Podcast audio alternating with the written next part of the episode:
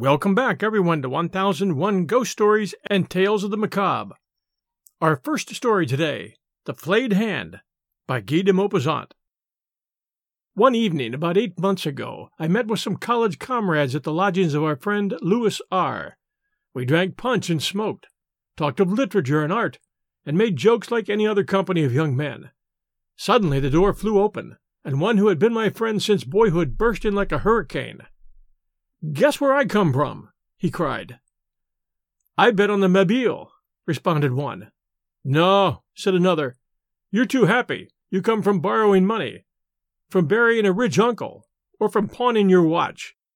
You're getting sober, cried a third. And as you scented the punch in Louis's room, you came up here to get drunk again. You are all wrong, he replied. I come from Normandy, where I have spent eight days, and whence I have brought one of my friends, a great criminal, whom I ask permission to present to you. With these words, he drew from his pocket a long black hand, from which the skin had been stripped. It had been severed at the wrist. Its dry and shriveled shape, and the narrow, yellowed nails still clinging to the fingers, made it frightful to look upon.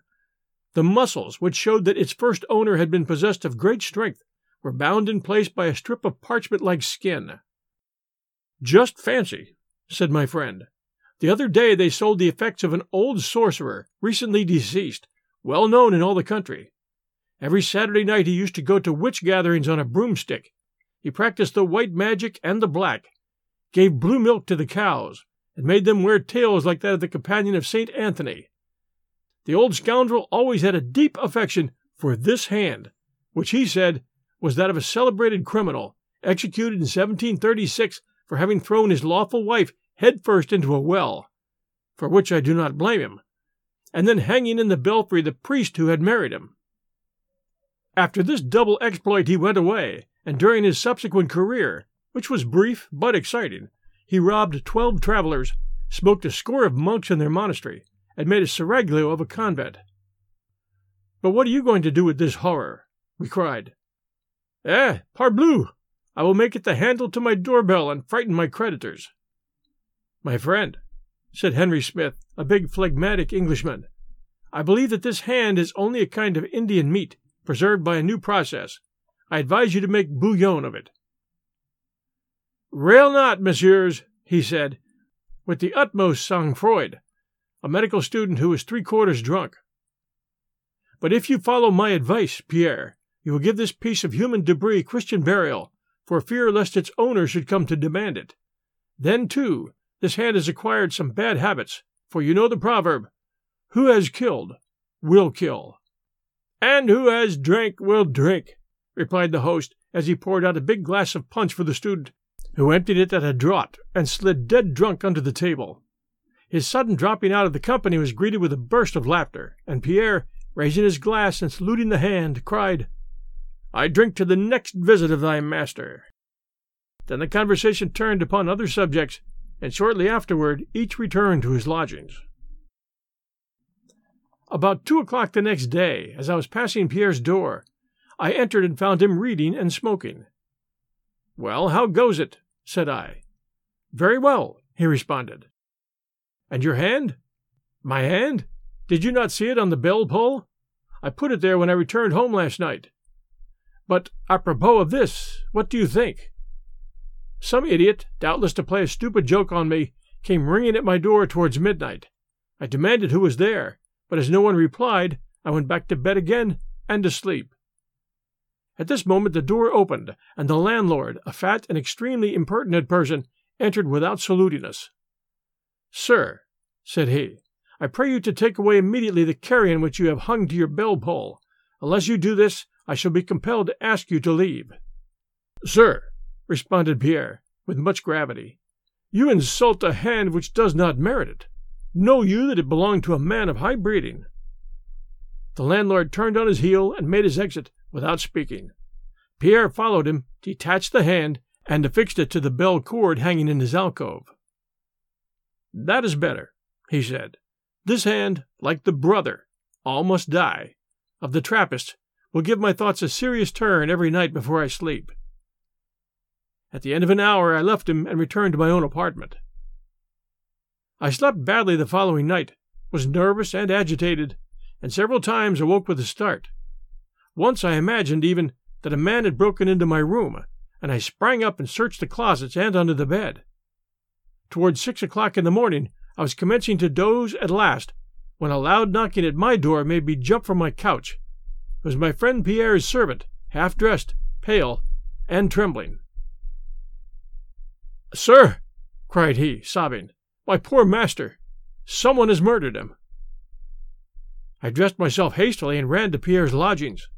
The house was full of people disputing together, and everything was in a commotion.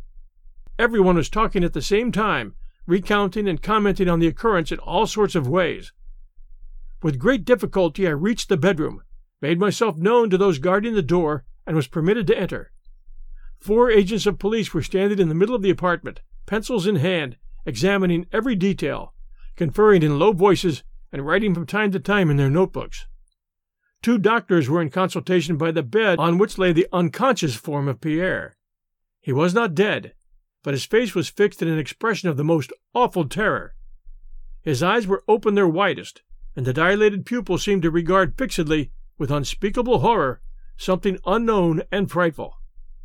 His hands were clenched I raised the quilt which covered his body from the chin downward, and saw on his neck, deeply sunk in the flesh, the marks of fingers. Some drops of blood spotted his shirt. At that moment one thing struck me. I chanced to notice that the shriveled hand was no longer attached to the bell cord. The doctors had doubtless removed it to avoid the comments of those entering the chamber where the wounded man lay, because the appearance of this hand was indeed frightful. I did not inquire what had become of it. I now clip from a newspaper of the next day the story of the crime with all the details that the police were able to procure. It read as thus A frightful attempt was made yesterday on the life of young M. Pierre B., student, who belongs to one of the best families in Normandy. He returned home about ten o'clock in the evening and excused his valet, Bovin, from further attendance upon him, saying that he felt fatigued and was going to bed. Towards midnight, Bovine was suddenly awakened by the furious ringing of his master's bell. He was afraid, and lighted a lamp and waited. The bell was silent about a minute, then rang again with such vehemence that the domestic, mad with fright, flew from his room to awaken the concierge, who ran to summon the police, and, at the end of about fifteen minutes, two policemen forced open the door. A horrible sight met their eyes. The furniture was overturned, giving evidence of a fearful struggle between the victim and his assailant. In the middle of the room, upon his back, his body rigid, with livid face and frightfully dilated eyes, lay, motionless, young Pierre B., bearing upon his neck the deep imprints of five fingers. Dr. Bourdin was called immediately, and his report says that the aggressor must have been possessed of prodigious strength and have had an extraordinarily thin and sinewy hand because the fingers left in the flesh of the victim five holes like those from a pistol ball, and had penetrated until they almost met. There is no clue to the motive of the crime or its perpetrator. The police are making a thorough investigation. The following appeared in the same newspaper next day. Mr. Pierre B., the victim of a frightful assault of which we published an account yesterday, has regained consciousness after two hours of the most assiduous care by Dr. Bourdin. His life is not in danger, but it is strongly feared that he has lost his reason. No trace has been found of his assailant. My poor friend was indeed insane. For seven months I visited him daily at the hospital where we had placed him, but he did not recover the light of reason. In his delirium strange words escaped him, and like all madmen, he had one fixed idea. He believed himself continually pursued by a spectre. One day they came for me in haste, saying he was worse, and when I arrived I found him dying. For two hours he remained very calm. Then, suddenly, rising from his bed in spite of our efforts, he cried, waving his arms as if a prey to the most awful terror, Take it away! Take it away! It strangles me! Help! Help! Twice he made the circuit of the room, uttering horrible screams, then fell face downward, dead. As he was an orphan, I was charged to take his body back to his little village in Normandy, where his parents were buried. It was the place from which he had arrived the evening he found us drinking punch in Louis R.'s room, when he had presented to us the flayed hand. His body was enclosed in a leaden coffin, and four days afterwards I walked sadly beside the old cure, who had given him his first lessons, to the little cemetery where they dug his grave, and sunshine from a cloudless sky flooded the earth. Birds sang from the blackberry bushes where many a time when we were children we had stolen to eat the fruit. Again I saw Pierre and myself creeping along behind the hedge and slipping through the gap that we knew so well, down at the end of the little plot where they bury the poor. Again we would return to the house with cheeks and lips black with the juice of the berries we had eaten. I looked at the bushes. They were covered with fruit. Mechanically I picked some and bore it to my mouth. The cure had opened his breviary and was muttering his prayers in a low voice. I heard at the end of the walk the spades of the grave diggers who were opening the tomb. Suddenly they called out. The cure closed his book, and we went to see what they wished of us. They had found a coffin. In digging, a stroke of the pickaxe had started the cover, and we perceived within a skeleton of unusual stature, lying on its back, its hollow eyes seeming yet to menace and defy us. I was troubled, I know not why, and almost afraid. Hold! cried one of the men. Look there! One of the rascal's hands had been severed at the wrist. Ah! Here it is! And he picked up from beside the body a huge withered hand and held it out to us. See! cried the other, laughing. See how he glares at you, as if he would spring at your throat to make you give him back his hand. Go, said the cure. Leave the dead in peace, and close the coffin. We will make poor Pierre's grave elsewhere. The next day all was finished, and I returned to Paris after having left fifty francs with the old cure for masses to be said for the repose of the soul of him whose sepulchre we had troubled. We'll return to our second story right after this sponsor message. Say goodbye to your credit card rewards. Greedy corporate mega stores, led by Walmart and Target, are pushing for a law in Congress to take away your hard earned cash back and travel points to line their pockets. The Durbin Marshall credit card bill would enact harmful credit card routing mandates that would end credit card rewards as we know it. If you love your credit card rewards, tell your lawmakers hands off my rewards. Tell them to oppose the Durbin Marshall credit card bill. And now, The Vengeance of a Tree by Eleanor F. Lewis. Through the windows of Jim Daly's saloon in the little town of Caesar, the setting sun streamed in yellow patches, lighting up the glasses scattered on the tables and the faces of several men who were gathered near the bar. Farmers mostly they were, with a sprinkling of shopkeepers, while prominent among them was the village editor, and all were discussing a startling piece of news that had spread through the town and its surroundings the tidings that Walter Stedman, a laborer on Albert Kelsey's ranch, had assaulted and murdered his employer's daughter, had reached them and had spread universal horror among the people. A farmer declared that he had seen the deed committed as he walked through a neighboring lane, and having always been noted for his cowardice, instead of running to the girl's aid, had hailed a party of miners who were returning from their midday meal through a field nearby. When they reached the spot, however, where Stedman, as they supposed, had done his black deed. Only the girl lay there, in the stillness of death. Her murderer had taken the opportunity to fly. The party had searched the woods of the Kelsey estate, and just as they were nearing the house itself, the appearance of Walter Stedman walking in a strangely unsteady manner toward it made them quicken their pace. He was soon in custody, although he had protested his innocence of the crime. He said that he had just seen the body himself on his way to the station, and that when they had found him he was going to the house for help but they had laughed at his story and had flung him into the tiny, stifling calaboose of the town. What were their proofs? Walter Stedman, a young fellow of about twenty six, had come from the city to their quiet town, just when times were at their hardest, in search of work. The most of the men living in the town were honest fellows, doing their work faithfully when they could get it, and when they had socially asked Stedman to have a drink with them, he had refused in a rather scornful manner. That infernal city chap, he was called, and their hate and envy increased in strength when Albert Kelsey had employed him in preference to any of themselves. As time went on, the story of Stedman's admiration for Margaret Kelsey had gone afloat, with the added information that his employer's daughter had repulsed him, saying that she would not marry a common laborer. So Stedman, when this news reached his employer's ears, was discharged, and this then was his revenge.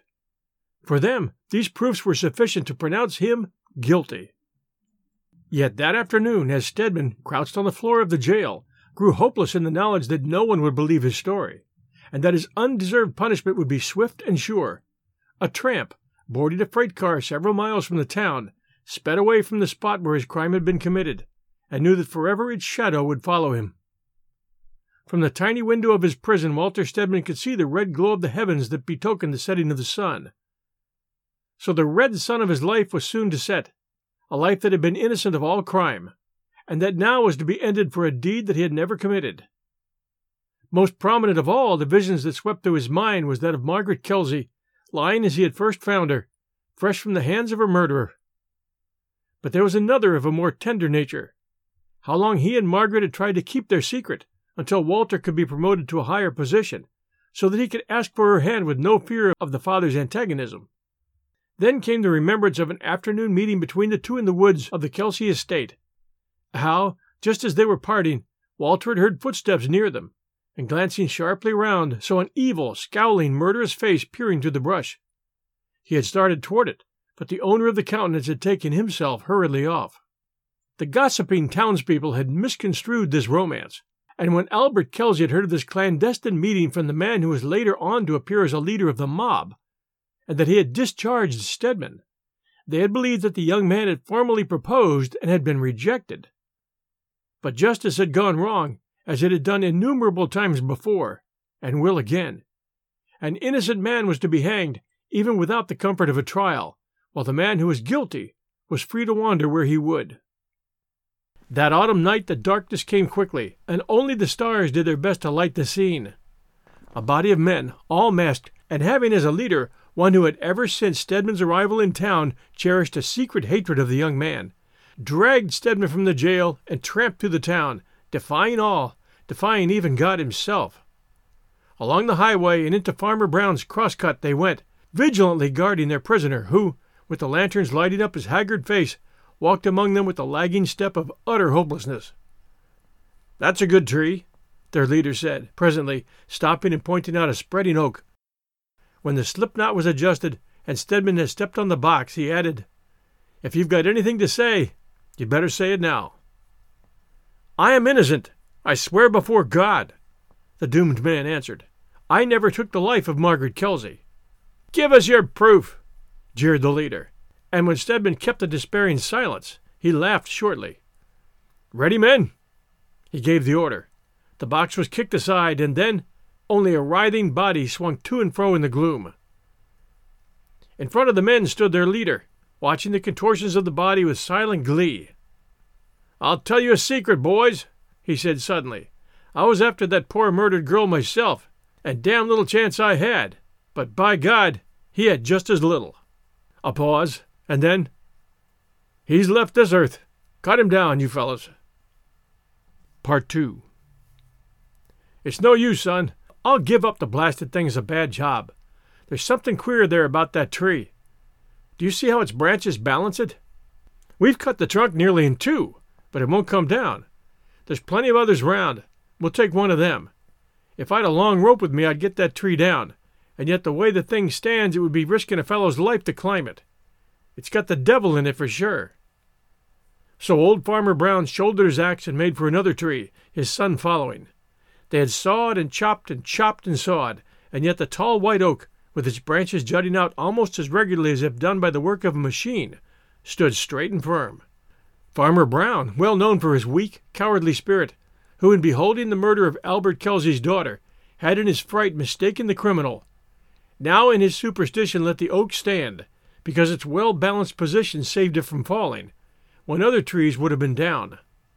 And so this tree, the same one to which an innocent man had been hanged, was left for other work.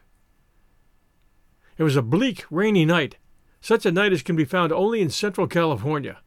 The wind howled like a thousand demons and lashed the trees together in wild embraces. And now and then the weird hoot, hoot of an owl came softly from the distance in the lulls of the storm, while the barking of coyotes woke the echoes of the hills into sounds like fiendish laughter. In the wind and rain, a man fought his path through the bush and into Farmer Brown's crosscut as the shortest way home. Suddenly he stopped, trembling, as if held by some unseen impulse. Before him rose the white oak, wavering and swaying in the storm. Good God, it's the tree I swung Stedman from, he cried, and a strange fear thrilled him. His eyes were fixed on it, held by some undefinable fascination. Yes, there on one of the longest branches a small piece of rope still dangled. And then, to the murderer's excited vision, this rope seemed to lengthen, to form at the end into a slip knot, a knot that encircled a purple neck, while below it writhed and swayed the body of a man. Damn him, he muttered, starting toward the hanging form, as if about to help the rope in its work of strangulation. Will he forever follow me? And yet he deserved it, the black hearted villain. He took her life. He never finished the sentence. The white oak, towering above him in its strength, seemed to grow like a frenzied, living creature. There was a sudden splitting sound, then came a crash, and under the fallen tree lay Stedman's murderer, crushed and mangled. From between the broken trunk and the stump that was left, a gray, dim shape sprang out and sped past the man's still form, away into the wild blackness of the night.